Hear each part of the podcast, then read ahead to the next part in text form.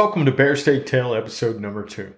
I'm your host, Matt Manos, and I've got a Bowie of a knife tale for you tonight. The tale tonight is centered around the knife made famous by James Bowie.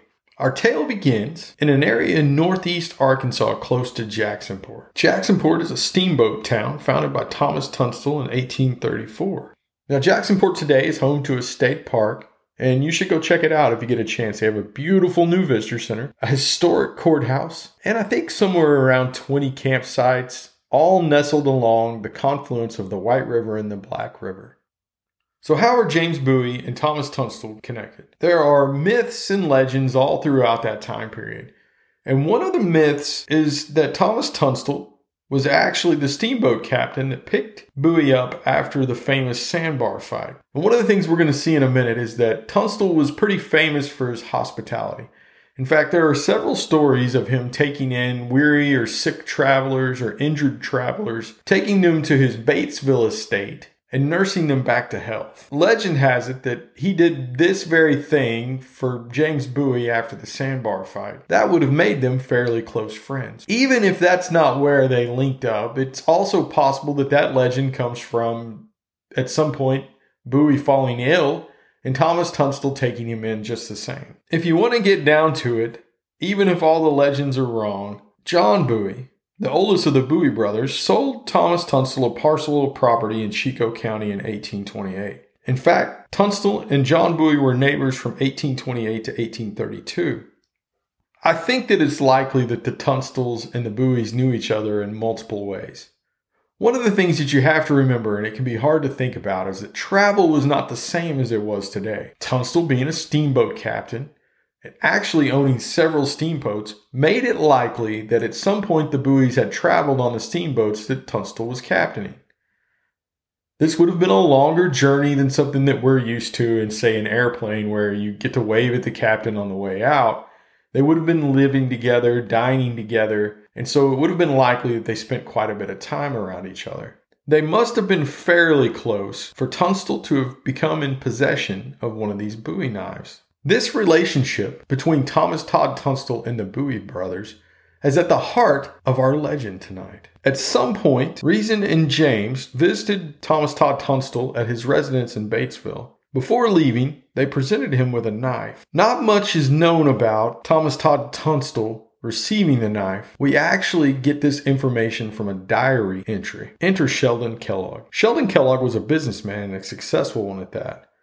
On a business trip to Arkansas, Kellogg fell ill and was taken care of by, you guessed it, Thomas Todd Tunstall. He gained possession of a bowie knife on his final day. Kellogg noted the day in his diary, and this is what he said about it. Tunstall procured me a light country wagon with a tattered and torn cover, and a man that knew how to drive and a good horse. Getting my trunk on board to sit upon, with some $15,000 in United States banknotes in a belt around my body, we were ready to leave.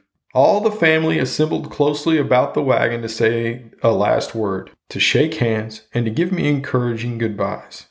At the last moment, Tunstall asked if I had any pistols with me. I told him that I had one in each of my trouser pockets. Let's look at them, he said. So I showed him at once.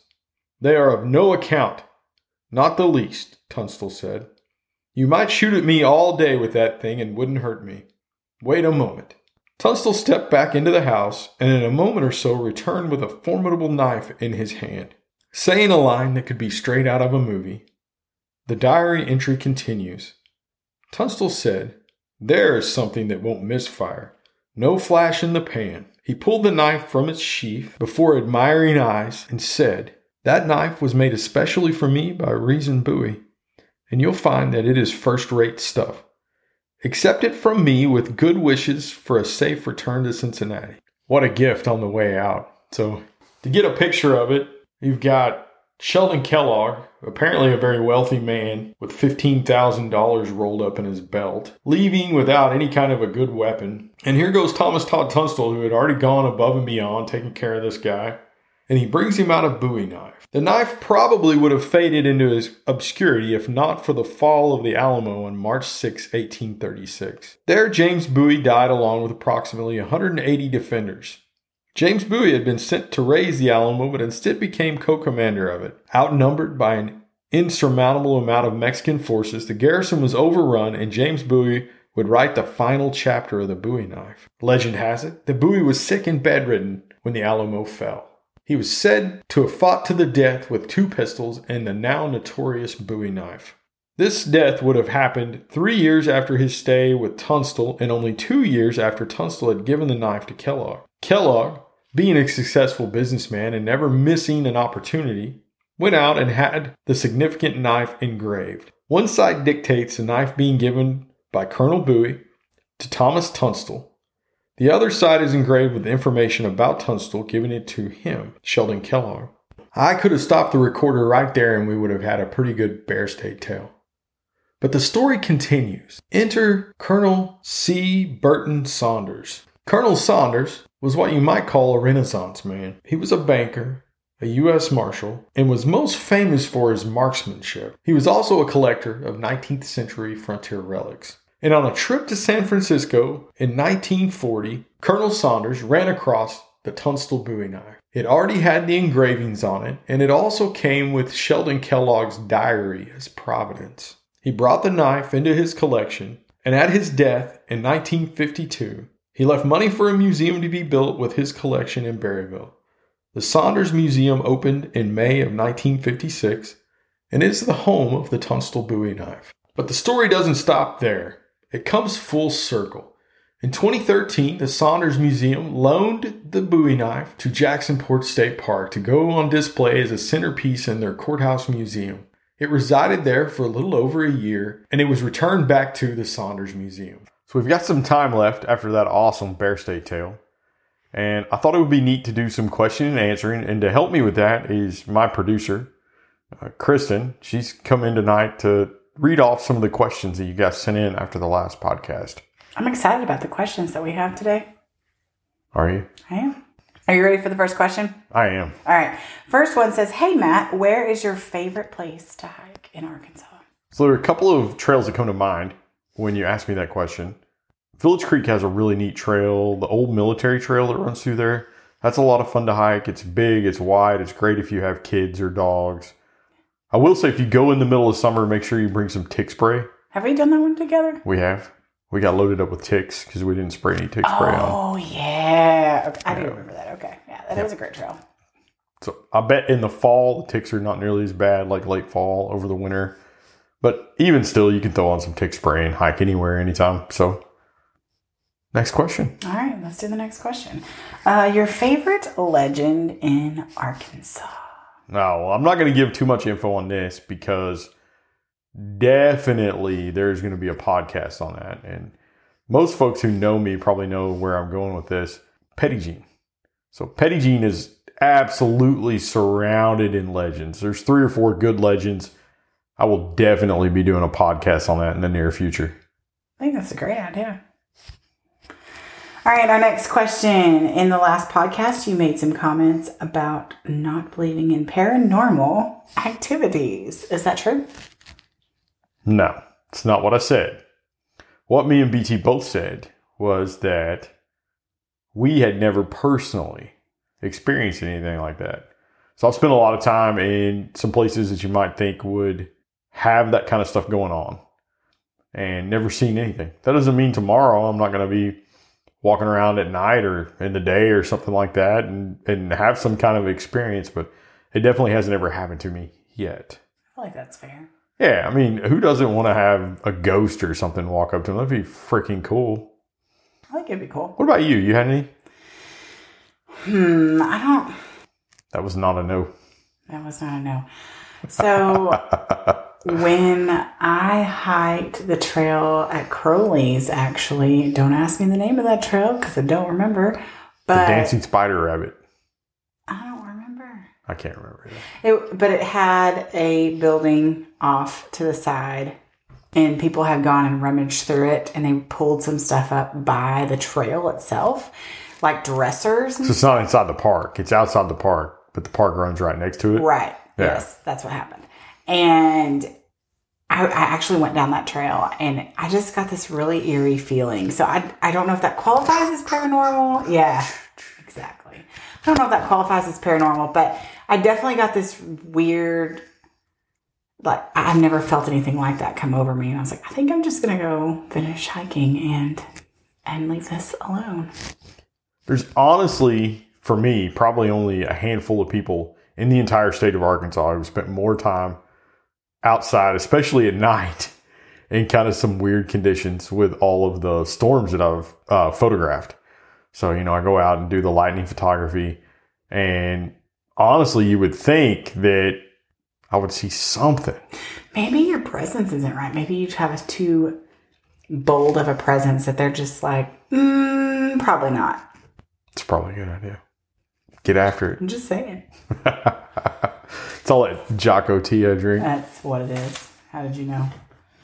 Okay, so we had another question about Matt. What are some good spots for proposals? Oh. Ooh, how romantic. Well, I mean, I'm fond of underneath a tree on a trail. I mean, that's just personally for me, that worked pretty well. That was a very romantic spot right there.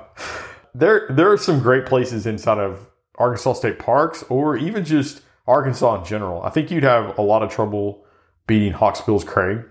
That's a awesome spot here in Arkansas. You know, there's some romantic places. I think you think of Hot Springs or Eureka Springs is very romantic. There's probably several places there that you could pick out.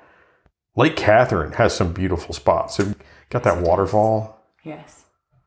So there's all kinds of great spots. I think probably the best thing you do if that's something you're looking at, scout it out. Get out, take your soon to be hopefully fiance out for some hikes and figure out her favorite spot or his favorite spot. And that would be a great spot to do it. I was just thinking the same thing because most of those spots are sentimental and that's what makes it so romantic. So I think that's a great idea. It's a good suggestion. I'm trying to think of all the spots we went while we were dating. We hiked a lot at Mount Nebo. We hiked at Petit Jean. Uh, we dug for diamonds. That was pretty fun. That's a whole nother story sometime we'll have to tell. That's a good one. Yeah, I took 8 million pictures of a duck at Logoly. You got some great pictures in your defense, so I don't know how mad you could be at that. They were very photogenic ducks. They were photogenic ducks, yes. Let's see. I know we hike some other places, but at the moment it escapes me. Arkansas is such a beautiful place. It's it's really hard to, which is not helpful, but it's really hard to narrow down specific spots. Like you said, sentimental spots to you, maybe your first few dates or something you did a lot together, or if you just go to beautiful spots randomly, uh, you know, that would be. Now, if you ask me the spot in Arkansas that had the most proposals, that's a totally different question. I would say the CCC overlook at Petit Jean. Oh, that's such a great spot. At sunset. Yes. Oh my gosh. You know, sometimes 30 or 40 people pile up into that, but that is a one of the most beautiful spots in Arkansas to watch the sunset. Definitely. Dear Bear State Tales, what is some good options for families to go hike slash hang out together? Gosh, that one there's so many places. You know, we got a couple of big museums here in Arkansas with the Children's Museum. Is that in Little Rock? It is. And then Arkansas Game and Fish has some awesome nature centers. They've got one in Jonesboro. They've got one in Fort Smith. There's one in Little Rock. I think I'm forgetting one It's somewhere down south. But they've got lots of hands-on stuff for the smaller kids. They've got all kinds of cool fish and reptiles for the medium-sized kids. And overall, there's just a lot of information there. I know the ones I've been in have had some kind of a movie theater that kind of explained the terrain that you were in. So if you go to Crowley's Ridge, it will talk about Crowley's Ridge. If you're at Fort Smith, I think it talks a lot about the prairies. So that that's a pretty neat thing. It's awesome to go and just have fun. And we've got places in Arkansas for that. You know, you can go to Magic Springs or it's also fun sometimes to have places that have some educational opportunities them. Uh, it's kind of the difference between a regular cartoon and watching Sesame Street. Right. I like the the one at Jonesboro you were talking about uh, because that's where we visited frequently with our kid, and she absolutely loves to see all the animals and just loves to learn. She learns something new every time she goes. But not only is it informational, it also has this really cool walking trail. There's several, I'm sure, actually, but there's one that just does a little bitty loop, but it goes outside and you see the lakes and all of that that's really close by. So it's easy for a younger kid to walk and see and discover. Are you ready for your next question? I am ready. All right. Dear Bear State Tales, your podcast is pretty great. Where do you find your inspiration? I never saw myself having some kind of a podcast. I know that's going to surprise some people because they think I like to hear myself talk. First of all, let me tell you, after editing a couple of podcasts, not easy to do. I don't believe you. I used to like hear your talk. Yeah. Basically, where the motivation or inspiration for this podcast came from was that I've heard all of these awesome stories throughout my life. I've had some very important storytellers in my life, my grandmother being one of them, that I've learned a lot about the art of telling stories. And so, one of the things that I'm hoping to be able to do is take my knowledge of storytelling and grab some folks that have some great stories to tell and, and help them get those stories out there. And deep down, and I'll try to say this without getting misty, I want to be able to pass those stories on to my daughter someday. I know I've heard all these stories and I've probably forgotten tons of them. And so if I can get some of these storytellers on audio and get them to tell these stories, then someday maybe my daughter can listen to them and learn from them and enjoy them. And I thought, you know, if I want to do that, there are probably other people out there who would like to hear some of these stories and be able to pass them on for their kids. And you know what? I think that's all I have for today. I think that's a perfect ending for today's session. All right. Well, thanks everybody for tuning in. Uh, I hope you enjoyed the podcast. Our next podcast should be coming out sometime in March. This one will come out in a few days here in February. And if you have any folks that you know that you think need to be on Bear State Tales, or if you have a story you think I need to cover on Bear State Tales, you can get a hold of me in a couple of different ways. There's a Twitter, so you can always get a hold of me on Twitter. It's Bear State Tales. Go check out the Twitter. uh, there's a Facebook, the Facebooky. Uh, so uh, check it out on the Facebook, or there's an Instagram. I would say probably out of the three, Facebook and Twitter are probably the best ways if you have a message or something that you want to pass along to us. And if you have some kind of Bear State tale that you think needs to be told. Thanks, everyone.